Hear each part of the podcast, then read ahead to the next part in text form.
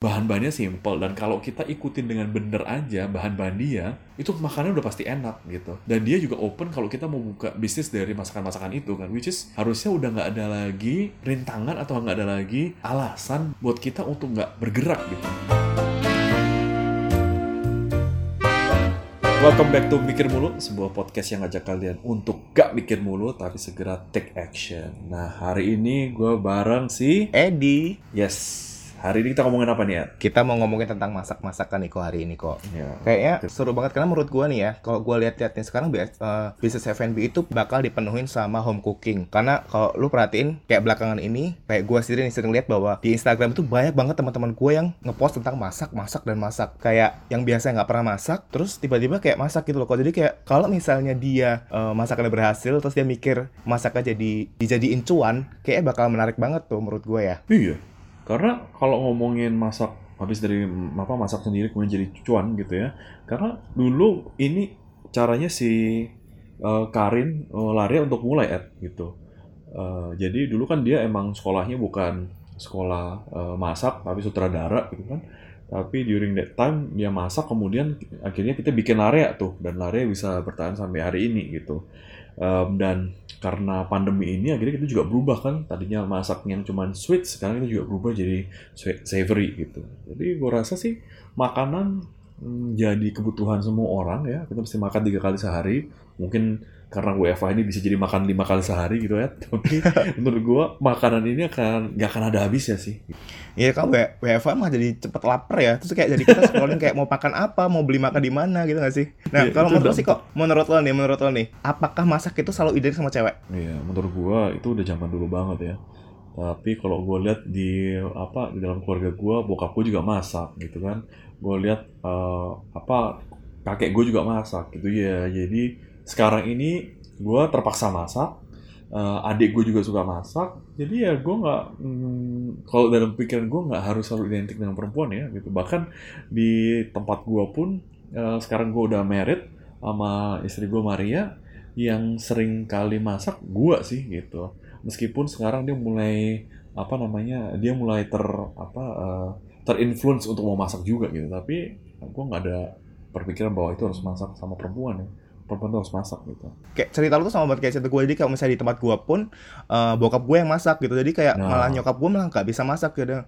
Dan kalau gue lihat kayak sekarang nih teman-teman maksudnya kayak teman-teman gue kayak ada Will Goss, ada Martin Praja, itu kayak kebanyakan chef juga cowok gak sih? Iya, justru itu. Makanya kan gue sayang banget kan dulu kan kita hampir apa jadi satu komplek apartemen kan kalau kalau kita masih dalam satu komplek apartemen kayaknya gue bisa catering sama lu gitu uh, tapi buruknya gue nggak bisa gue nggak akan belajar masak gitu kan uh, hmm gitu.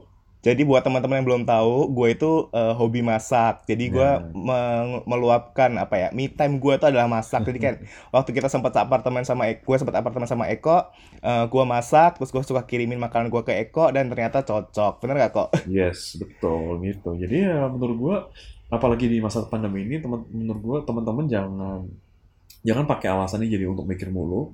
Kalian bisa mulai nih kalau makanan itu is the thing guys gitu. Bayangin aja gitu. Kalau ngelihat di Grab atau di GoFood gitu ya sekarang tuh semuanya pada diskon supaya orang mau belanja di luar gitu. Nah uh, kalian bisa pakai saat-saat ini untuk uh, jualan apa uh, makanan kalian gitu. Hmm, jadi masak ini merupakan salah satu skill untuk bertahan hidup sekarang ya?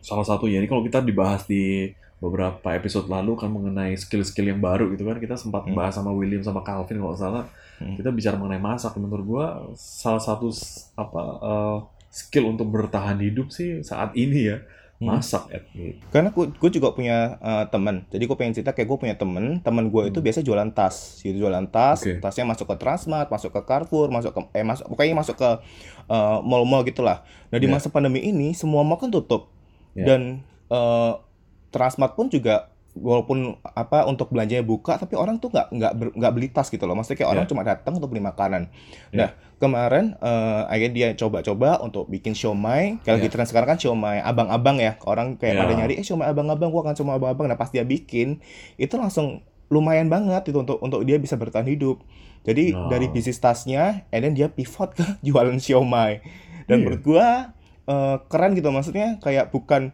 bukan kita ngejudge bahwa oh ngapain sih lu jualan siomay? Tapi menurut gue jadi kayak keren karena dia berpikir kreatif dan dia menggunakan skillnya dia ide uh, ide kreatifnya dia untuk membuat hal baru bisnis dari bisnis jualan tas dari bisnis siomay dari bisnis apa barang-barang kebutuhan saya apa fashion jadi bahan makanan gitu. Dan itu gua pribadi kayak ngomong dia tuh kayak gila lo keren banget lo sekreatif itu lo coba hal baru. Karena memang dia sebelumnya nggak pernah masak ibu rumah tangga gitu kan maksudnya kayak hmm, tapi yeah. dia mencoba hal baru dia bikin bikin makanan and dia jual gitu. Yeah. terus sama teman lagi juga kemarin lo kenal Bisma nggak? Kenal kenal Bisma dia punya istri namanya Marlen. Nah, Betul. Nah, Marlen pun mencoba masak gitu. Jadi yang sebelumnya ibu rumah tangga nggak yeah. pernah nggak pernah kelihatan Marlen tuh bisa masak. Eh kemarin dia ngeluarin Marlen dimasak, Marlen masakin dan Marlen enak masakin. banget menurut gua, yeah, yeah, enak yeah. banget dan itu langsung booming gitu. Maksudnya kayak kalau gua lihat teman-teman gua di Instastory apa dan mereka makan makanannya Marlen dan mungkin dengan kita belajar masak punya skill baru bisa jadi bisnis baru buat hidup kita ya. Iya, kita udah tahu lah bahwa dengan pandemi ini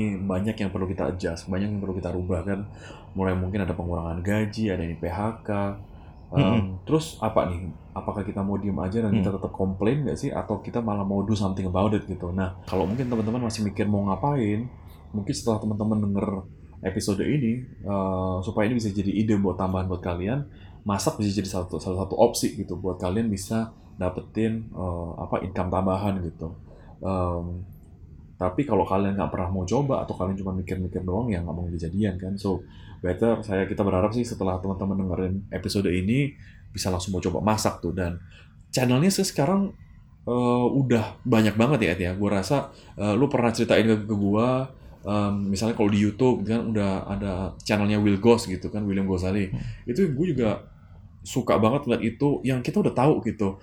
Kalau ngikutin cara masak dia gue udah tes di beberapa orang yang chat uh, apa untuk melihat di channelnya Will Ghost bahan-bahannya simple dan kalau kita ikutin dengan bener aja bahan-bahan dia itu makannya udah pasti enak gitu dan dia yes. juga open kalau kita mau buka bisnis dari masakan-masakan itu kan which is harusnya udah nggak ada lagi apa namanya uh, rintangan atau nggak ada lagi alasan gitu ya buat kita untuk nggak bergerak gitu hmm. karena udah tersedia semua di Netflix juga kalau sekarang berlangganan Netflix banyak banget kan itu mengenai street food lah atau macam-macam makanan yang udah dibuka secara uh, apa uh, luas gitu dan kita bisa contoh dari situ gitu.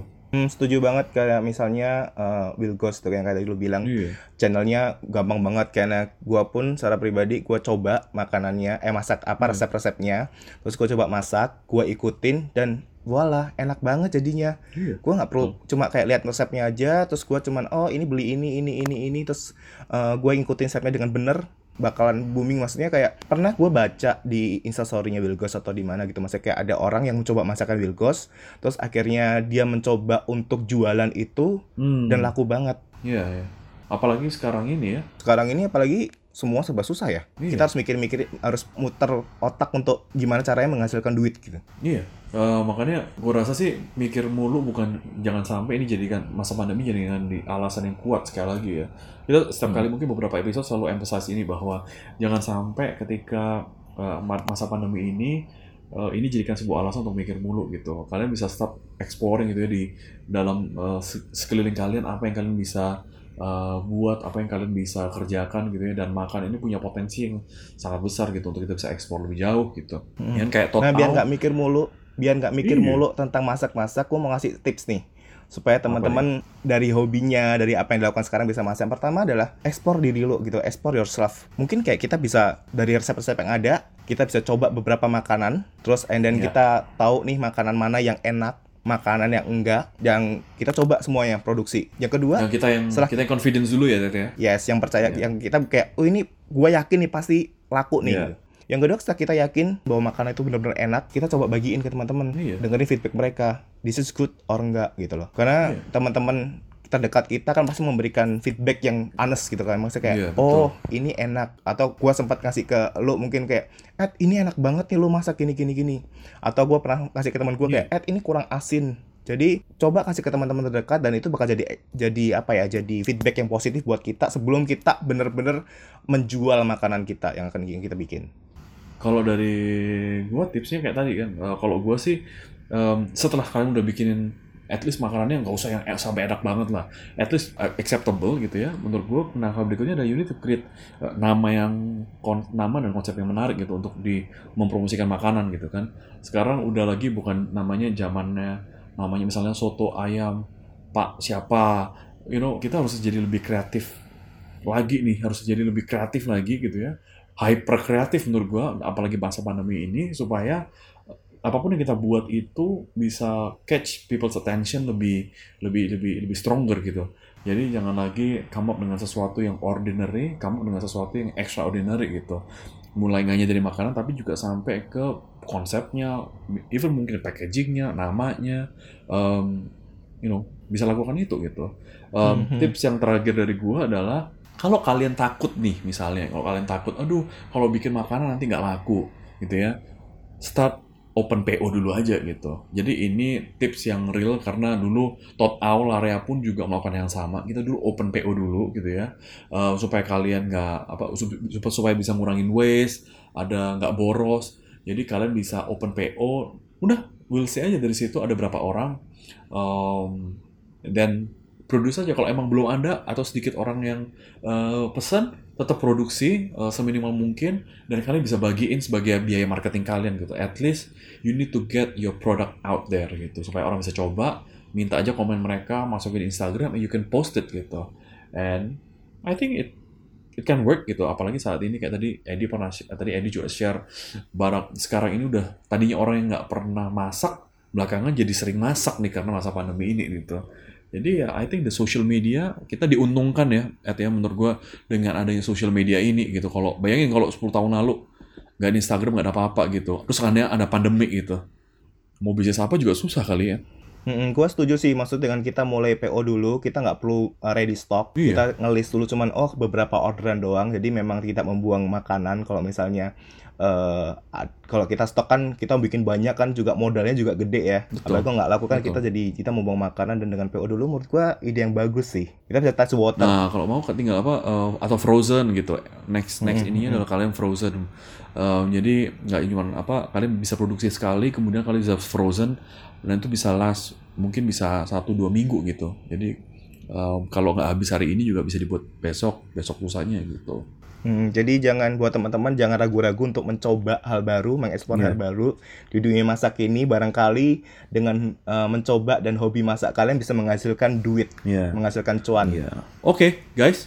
Jadi buat kita uh, semoga kalian learn something today dan dari sharing kita supaya kalian nggak cuma hanya mikir mulu dan bisa langsung coba do uh, whatever it takes gitu ya. Karena kalau kalian melihat ada ada satu channel gitu ya Next Carlos gitu ya uh, eh, gue sangat terinspire ada satu menu ad yang gampang banget itu telur ceplok pakai kecap gitu ya dan oh, iya, iya, iya, itu iya. itu uh, yang harganya cuma sepuluh ribu nggak salah gitu ya tapi hmm. di tempat asalnya itu sampai ngantri orang beli situ bayangin guys hmm. cuma nasi telur goreng sama kecap, kecap. gitu so zaman sekarang kayaknya semua juga bisa diduitin gitu ya kalau kalian mau uh, coba dan laksanain gitu. Jadi jangan hanya mikir mulu, uh, start do something gitu.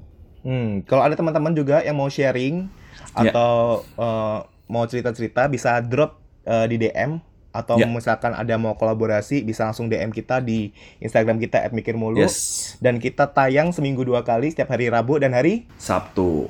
Sabtu. Gitu. Oke. Okay. Okay. Sampai juta di episode berikutnya. Karena kalau mikir mulu, kapan, kapan action? action? See you guys.